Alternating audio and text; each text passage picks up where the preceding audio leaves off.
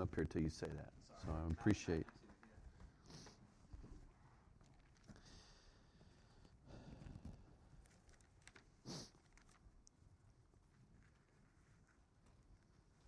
All right. Let's pause and pray.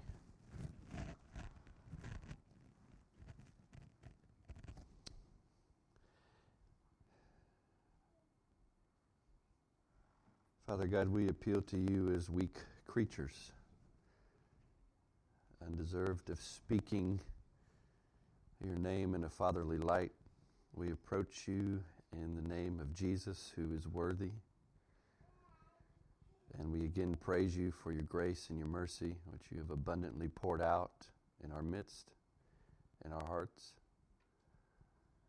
And Lord, we know that in Him is life, and He is your Word made manifest, and so your Word is now before us. And so I have to believe that it's living and it's active, and that as surely you have spoken, so surely it is, and so surely it will be. So I pray that you would, and I ask that you would use your Word today and this week and this year to set our hearts ablaze, to cause in us a zeal and a desire and a hunger for you that can only be explained by your present working in us. So we appeal to you for for what that is. It's life. And uh, may you open our eyes to the treasure that is before us in your word. In Jesus' name we pray. Amen. You ever uh, broken a promise? That's kind of a rhetorical question. Everybody would answer yes. That's human nature, we would say. That's something that's just a part of what we do. And it's bad, but we do it. And sometimes we don't even aim to do it. Sometimes we break promises or we don't follow through on our word because something has intervened and made that impossible. Or we didn't have full knowledge to be able to promise what we thought we could. And so the older I get, the older we get, I think, the more that we may realize how not in control we are. How impossible it is for us to say, this day I'll go here and this day I'll go there. We kind of read that in James. And so we should learn to speak according to our nature um, and say, if the Lord wills, right? Because we are not infallible. We're not without error. We're not all-knowing. We're not omniscient. We, we can't know the future. We can't even sometimes know what's going on in the present. And we're not all powerful. We can't cause all things to happen that we desire to happen. So we have to understand that when we speak, it's kind of in that context. But what we're going to learn in Matthew chapter two is that God speaks in a different way than we do. Everything that I just said that we're incapable of doing, God is capable of doing. So when He speaks, He speaks definitively. He speaks surely. He makes promises abundantly. And He can cause all things to fulfill His word, which He does. And so if you are feasting on your Bibles, from Genesis to the maps, you begin to see that. That should be one of the doctrines that pops out at you about God, is that He can promise, He can speak with all power and all wisdom. He can cause all things to work according to His word and His will. And we live under that. And we should acknowledge that. Now, the comforting part of that for God's people is that when He makes promises, when he declares things that will happen in the immediate future or in the distant future, or when he declares what eternity will look like with him in glory and how he will bring us there, we should be absolutely one hundred percent certain of what he said. That's why the Word of God is so important. That's why we're going to undertake an endeavor to memorize it, because it's the only surety in the world. It's the only sure thing. It's, it's, the, it's the thing that you can invest in and count on it to return what it has said one hundred percent of the time. So it becomes more than just something God said. It becomes absolute truth, even if it's something to come. So that this whole Bible becomes not only true, but sure. And the, the amazing thing about chapter two, as we kind of continue in the birth narrative of Jesus, is that people in the world understood that God said and promised certain things. And then when they came to pass, or when God actually fulfilled the prophecy and the promises that he made, they were scared. They were threatened. They were indifferent. They, they didn't believe that God was going to do what he said he was going to do. So when he actually does it, it catches them off guard. They're not ready for it. And at a lot of times, right, Matthew's kind of foreshadowing in chapter two how people are going to respond to Jesus. Uh, they're offended by it. he, he, God is the only being in all of existence who is capable of doing everything he says. Not only capable, but he will do everything he says. And so as you read your Bibles, I, I hope you read it in that light. That when he tells you the way things are or the way things are going to be, you have to read that as the absolute truth. And then your life will be lived in accordance with that. Everything will be shaped around those realities. Everything you do and everything you think and the, and the way you work and the way you give and the way you move about and the way you interact with people will be shaped by the fact that God said certain things will happen, and I'm moving towards that, or I'm in the middle of that. And that is the only truth that is one hundred percent sure. Um, so we begin here in chapter two with the visit of the Magi, or the wise men. And they're going to come see this king. And, and I want you to know something about these wise men first. They're not kings, okay? So that Christmas song, We Three Kings, it's inaccurate. They're not kings. They're magi. They're wise men. They are um, counselors, advisors to kings. I guess in our modern terminology, they might be like the president's cabinet or something like that. Uh, so, and they, these guys come from Persia. They come from far away. And it's there's not three of them, all right? We get three because there's three gifts that we read of, and so we think, oh, well, each one of them had a gift, so that'd be three of them. No, there would have been many, and they would have had a large entourage. These guys, uh, I don't want to say traveled in style, but they didn't. Uh, they didn't travel hard. They had everything they needed. They had an abundance of things to give, um, and they made sure that they had help, servants, guards, all sorts of stuff. So much so that that's why Herod takes notice of them. They roll into town on this mission to find the, the one who's been born king of the Jews, and it's such an entourage, it's such a, a, a big group that people are aware. Something new has happened. Some, there's some reason that these people are here. So, number one, that's a big deal that these people have come into town. And number two, it's interesting, they are kind of astrologers and astronomers. Uh, they're they're kind of mixing um, signs from the heavens with with actual astrology, you know, looking at stars and the universe and the solar system. There's kind of blurred lines in what these guys believe. But yet God speaks to them. God makes aware to them that a prophecy is being fulfilled now.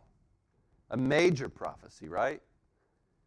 That this King of the Jews, this Messiah, is born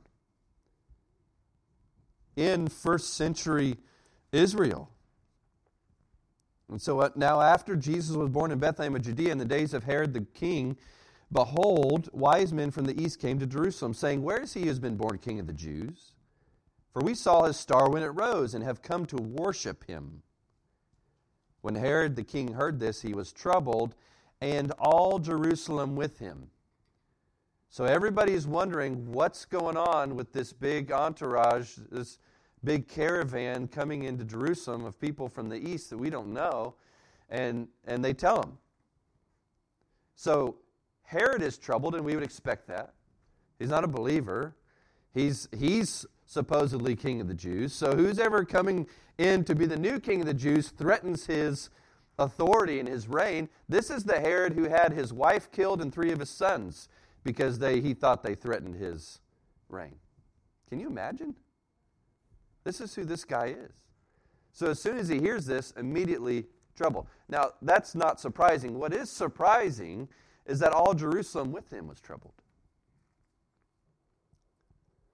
And I, and I always like to tell people this. Imagine the coming of Jesus. Whether you want to place yourself in the first century or whether you're looking for his second coming, place yourself in the absolute reality of that coming to be.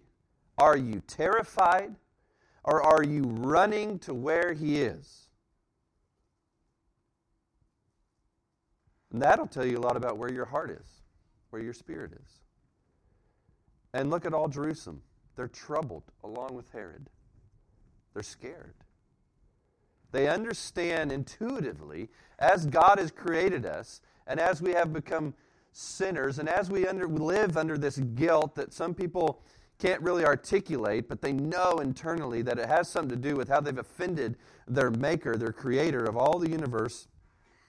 And, and it troubles us to be confronted with his presence. That's, that's intuitive to all of human existence. And one of two things happens when we feel that. We run away deeper Uh, farther into the darkness to try and cover ourselves, right? To try and escape the the uh, reality of our sin and shame and and the condemnation that befalls us, because there is a good creator that we can recognize from his creation and even from his word if some have heard it. And so they try and distance themselves farther and farther away from that, like they could escape that. And then by the grace of God, some cry out for mercy. And God grants grace. And God heals, and God restores, and God makes a new creation. He makes a holy people that cry out in that way. But one of two things is going to happen when humans feel that.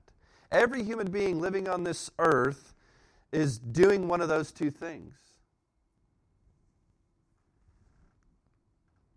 And we know from John one, right, that he came the Messiah came to his own people, the Jews, who, who had a right a heavy gathering in their land, in their holy city of Jerusalem. He came to his own people, and his own people, what? Did not know him. The truth of the matter is they didn't want to know him, because he's about to change everything. And when we get to the Sermon on the Mount, we're going to learn a little more about why they didn't want to know him. Because they don't get in by association. They get in through holiness, of which does not characterize them or any of us. It only characterizes Jesus So we only come in through him. And they don't like that. They like self-righteousness. So they're all troubled. And Herod assembles all the chief priests and scribes of the people. He inquired of them where the Christ was to be born. Okay, so he's got the, the rabbis, uh, he's got the Pharisees, the Sadducees. He's got them all together. And he says, you tell me where this Christ is to be born, the anointed one, the, the future king. They told him, in Bethlehem of Judea, for so it is written by the prophet, and you, O Bethlehem, in the land of Judah, are by no means least among the rulers of Judah, for from you shall come a ruler who will shepherd my people Israel.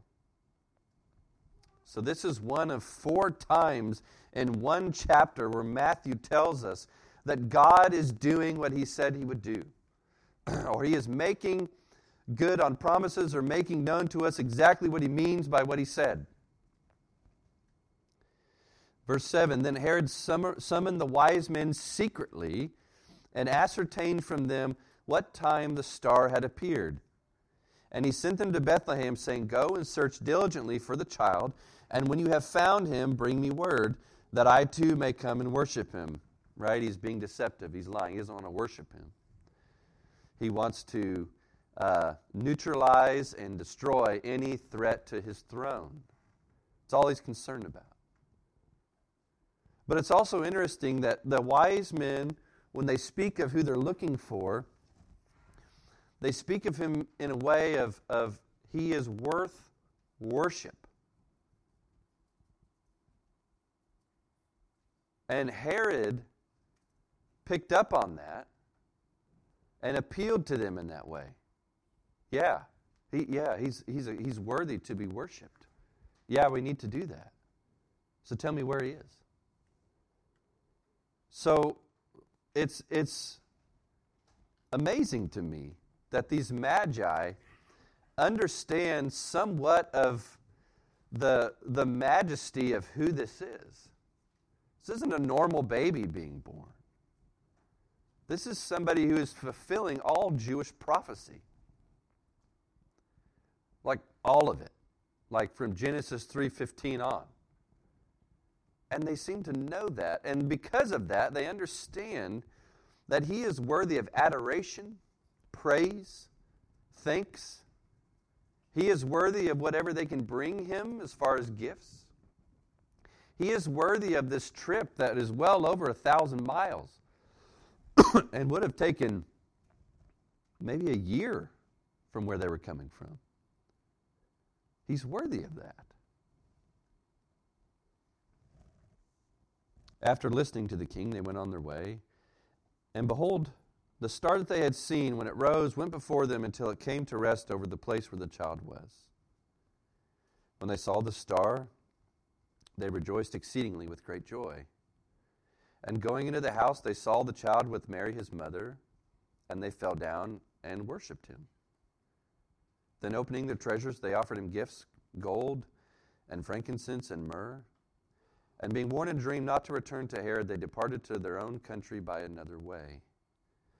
So God spoke to these magi because he decided to use them and to do this, and to, to bring the gravity of the situation to bear through these distant foreigners and wise men that are giving all of their time and resources to find this fulfillment of ancient prophecy. And then he uses the heavens to get them to where Jesus is. He speaks through the stars. And if you read Hebrews, you'll understand that at one point in time, God spoke through prophets. He spoke through many and various different ways. But now, as Jesus had appeared, he speaks through him. So some of the last um, acts of speaking to the world here about what he's doing is through the stars. And it's hard to imagine, it's hard to picture, it's it's it's difficult for Bible scholars to figure out just exactly how this worked, but somehow the knowledge of the stars and the solar system um, that these men had, they they they followed a star to a specific location. And it brought them to this humble scene and caused them to immediately do what? Fall down and worship. A, a, a family that's somewhat normal. I mean, their circumstances aren't normal, but they're but they're in this humble place, and their response to this child is to fall down and worship. These wise men believe what God had promised and believe He now fulfilled it. It's almost as if we're seeing them become believers in Christ at this very moment. They are counting on the fact that what they're seeing lying in a manger is the King. No, they're not Jewish. And they said, this is the King of the Jews. But they fall down and worship Him even so. What are they doing? They're recognizing that He is above them. That He's worthy of this. And their gifts are significant. Both for the immediate context of Mary and Joseph and Jesus, and for the future foreshadowing of what Jesus is to do. They uh, they give Him gold. That's that's signifying that He's royalty, right? So that's a kingly gift. It's an expensive gift. It's regal. It's royal, and even it's surely to be used for their future travels, right? Because they're going to have to depart and go to Egypt for a little bit. So God is providing right here. They give frankincense, which is the the only um, incense to be mixed on the altar. It's the, it's the only one that is authorized to be mixed with other things to put on sacrifices on the altar to offer to God. Signifies His deity, that He is God. And myrrh, it's like a perfume, right? And it's mixed with other spices during Jesus' burial. As, as the women go to bring these things, right, to, pre- to prepare His body after He's been in the tomb three days, uh, they're not going to be able to put it on Him, but that's what they're bringing to the tomb. It signifies His humanity, that He's in a real flesh and blood, and that He is actually going to die on account of us.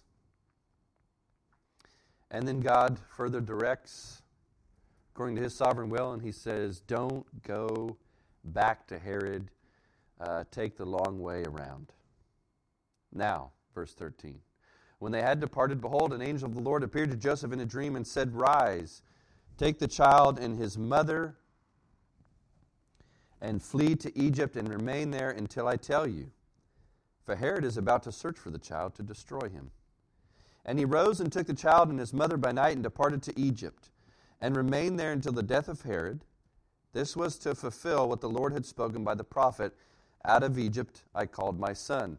Recognize every time in Matthew, when we when we get to these points, whenever Matthew says this was to fulfill, or the prophet said, or what God said came to pass, whenever he signifies that this is fulfilling something that was promised or prophesied or declared, you, you pay attention to that. So when we look at Israel, right, that is uh, enslaved in Egypt and being brought out. Now in the Old Testament, all of Israel is called God's firstborn, His son. But they don't behave like His son. They break all His rules. They break covenant with Him. They turn on Him as an enemy, and they don't worship Him as a father. And so when Israel is actually being brought out, right, in the Exodus, that is pointing to something greater. That Jesus is representing all of God's people. Jesus is true Israel.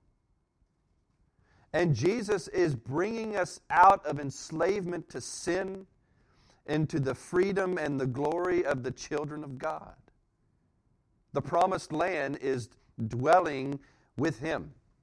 And that's only possible through who? Jesus. Out of Egypt I called my son. And we all become sons and daughters of promise through Jesus. And so even the little thing, even the travels, even the, the moment-by-moment footsteps of this family that is uh, that is um, stewarding uh, the, the gift of the Messiah here on earth in the flesh, all of that is directed by God in a way that lets us know this is who He is. This is the Son of God. Now, also recognize this, and this is going to this is a tough thing. The angel of the Lord, an angel of the Lord, told Joseph that Herod is going to search for the child because he wants to destroy him. So what is known? What's coming? What's coming is the destruction of children. And God knows this. Not only that, but we're told back in Jeremiah that it's going to happen.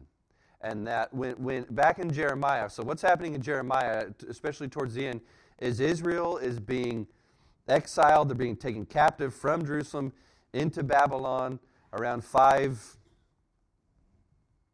eighty-six B C or something like that. Okay?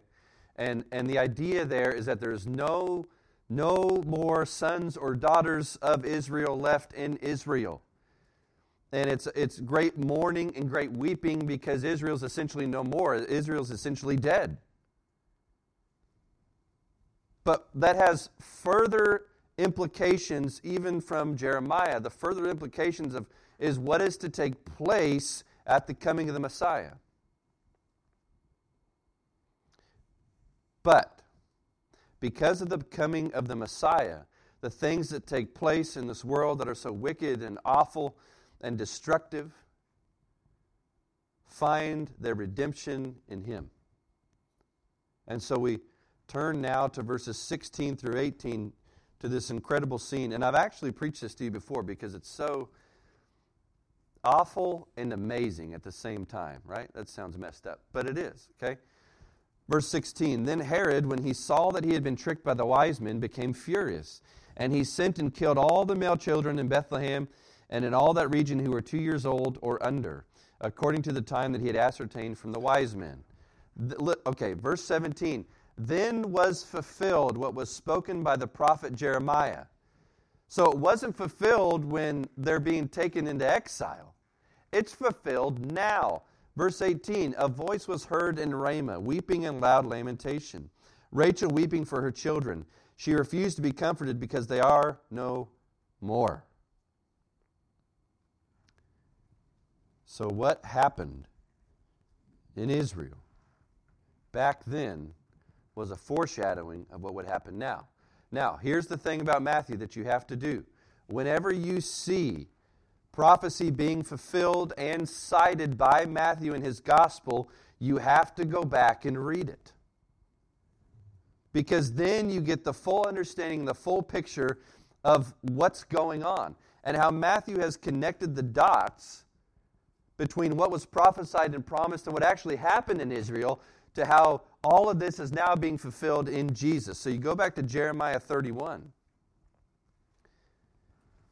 And you read this, and you start out in the chapter, and you realize, okay, Israel's been bad. And they're mourning because of the judgment of God. And yet God is promising good things to them, especially when you get to verse thirty-one through thirty-four. He's promising uh, a new covenant, to write laws on our, his law on our heart, to, to dwell with us, to have this new covenant, to know him. We know him personally through this new covenant. This is the promise that is to come. This is Jeremiah thirty-one. But you back up to verse thirteen. And you begin to read more of this prophecy that Matthew understands his readers to know.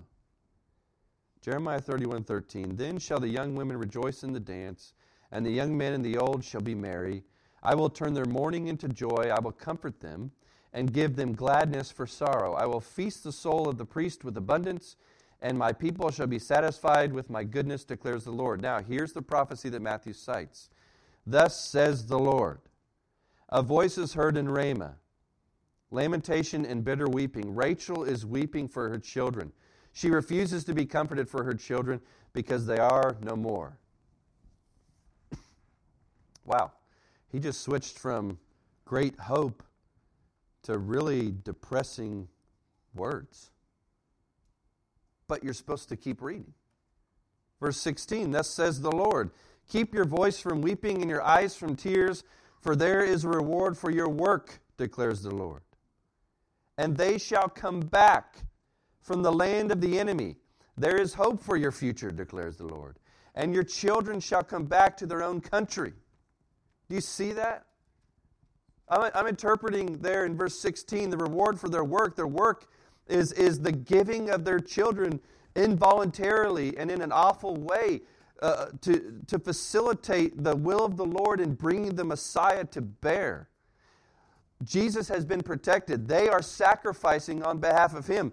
So they are in constant sorrow because of the, uh, involu- the the unjust murder of their children because Jesus came. They are in constant weeping because they have lost what is dear to them. But even fast forward in Matthew's gospel to Matthew nineteen twenty-nine, and what does he tell people? Uh, Peter tells him, look, Jesus, we left our houses, our homes, our families for you. What reward is there?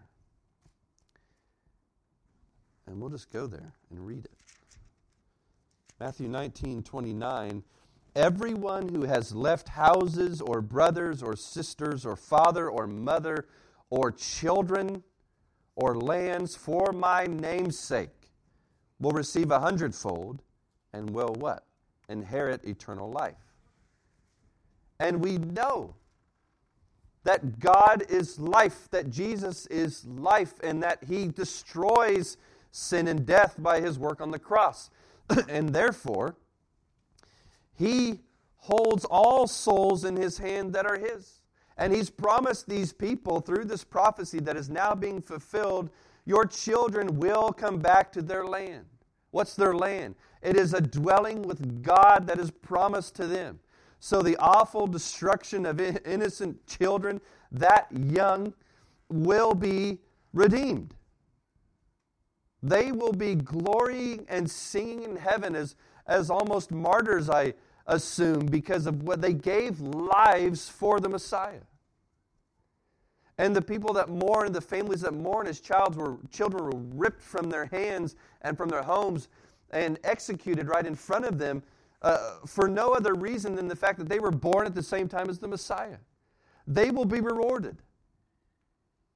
I know that God will redeem those people and those families because Jesus came to do it.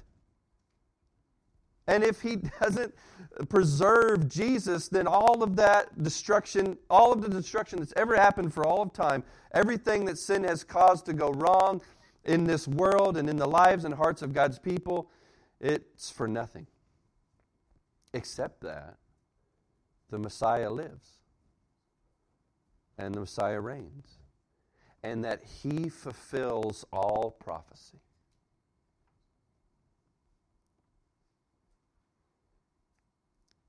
But when Herod died, behold, an angel of the Lord appeared in a dream to Joseph in Egypt, saying, rise, take the child and his mother and go to the land of Israel, for those who sought the child's life are dead. And he rose and took the child and his mother and went to the land of Israel. But when he heard that Archelaus was reigning over Judea in the place of his father Herod, he was afraid to go there. And being warned in a dream, he withdrew to the district of Galilee. And he went and lived in a city called Nazareth, so that what was spoken by the prophets might be fulfilled, that he would be called a Nazarene. Now, there's nowhere in Scripture that you can find that Jesus would be called a Nazarene. So the only thing that we can surmise that Matthew is pointing to is one of two things. Either, because of, in Hebrew, the word for Nazarene sounds like branch. So the prophecy in Isaiah eleven one about the, the branch that's to come from uh, the stump of, of Jesse, the root of David, that's Jesus.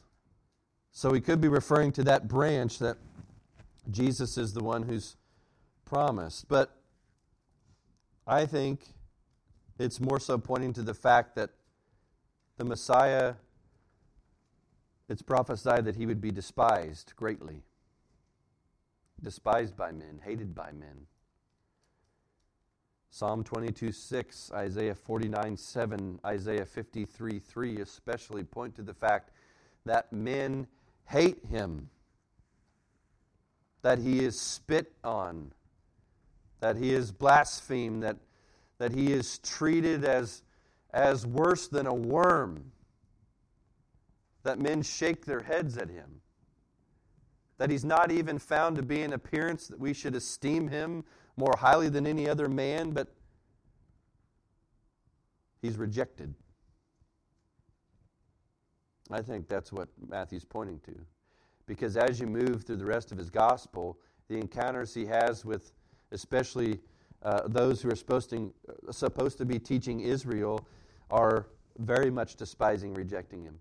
So that so much so that when we get to his time, as he prophesies at the cross, you see that. Nobody, nobody in all of human history has been as despised or as rejected as Jesus. And we can only say that because he was perfect. He perfectly loved, he perfectly gave, and yet they treated him like this. So the prophecy is fulfilled that he would be despised. Can you... If somebody told you, look, I'm going to send you on a mission, right? You're going to go to this place, and and and right, you're my, you're a king, okay? You're a king, and, and you're all this, but I'm going to send you to a place where they hate you. Uh, not only that, they're they're going to hate you so much that at some point in time they're going to kill you, shamefully, wickedly. Uh, they're going to hate you more than murderers, rapists. And I want you to go, and I want you to endure that. That doesn't sound like a trip that I'd like to go on. But Jesus did, because he knows the glory that's to come, because he knows the promises of God, and because he knows they're sure, and because he knows this, because he is God, that the Lord uses the foolish things of the world to shame the wise. That the things that he does in order to fulfill his promises don't appear in an earthly sense to make any sense. They're not the way that we would structure uh, things to go. But First Corinthians talks a little bit about how God does this. In First Corinthians one eighteen, Paul's talking about Um, the cross and the power of God. He says, the word of the cross, or redemption by crucifixion, is folly, it's foolish to those who are perishing, but to us who are being saved, it is the power of God. For it is written in Isaiah twenty-nine fourteen, I will destroy the wisdom of the wise, and the discernment of the discerning I will thwart. Where is the one who is wise? Where is the scribe? Where is the debater of this age? Has not God made foolish the wisdom of the world? For since in the wisdom of God, the world did not know God through wisdom, it pleased God through the folly of what we preach to save those who believe. Skip down to verse twenty-five. For the foolishness of God is wiser than men, and the weakness of God is stronger than men. For consider your calling, brothers. Not many of you were wise according to worldly standards. Not many were powerful. Not many were of noble birth. But God chose what is foolish in the world to shame the wise. God chose what is weak in the world to shame the strong. God chose what is low and despised in the world, even things that are not, to bring to nothing the things that are, so that no human being might boast in the presence of God. uh, Exhibit A, Jesus being born to a young virgin in a manger, and then coming from a town that was despised by everybody around it. And then, not only that, but then to die uh, a cursed death naked on a cross. How is this the King of the Jews? How is God fulfilling His promises? Well, in just the way we read in First Corinthians. He is choosing all the foolish things to display to us that He alone is sovereign over everything and everyone and every circumstance in this world, so that He can make the things that are not something. He can take a cross which was designed by the evil of men, and He can make that a tool for redemption for those very men. And so that Christians look to a cross, and we put it up everywhere, and we recognize that that symbol of death and destruction was actually what bought us freedom. And that, that God did that. We wouldn't have chose to do that. Because God makes good on His word in the ways that He has deemed by the counsel of His own will to do so. And all of this fulfillment of prophecy is Him displaying to us. Matthew, recording all of this and connecting the dots by the Holy Spirit, is, is trying to let us be sure of the fact that when God speaks, God will cause it to happen, and you might think it's silly or foolish. But God is all-powerful and all-wise. And He will cause all things to work for good according to the counsel of His will. And so chapter two, He did it. In all these ways, He did it. So Matthew's setting us up in faith to watch the rest of this narrative unfold until we get to the cross. And to stand there at the foot of the cross and ask, do we believe God is still going to fulfill His promise? Read your Bible that way this year. And I pray that you would um, ask God for eyes to see and ears to hear now as you respond to Him, and then we'll stand and sing together.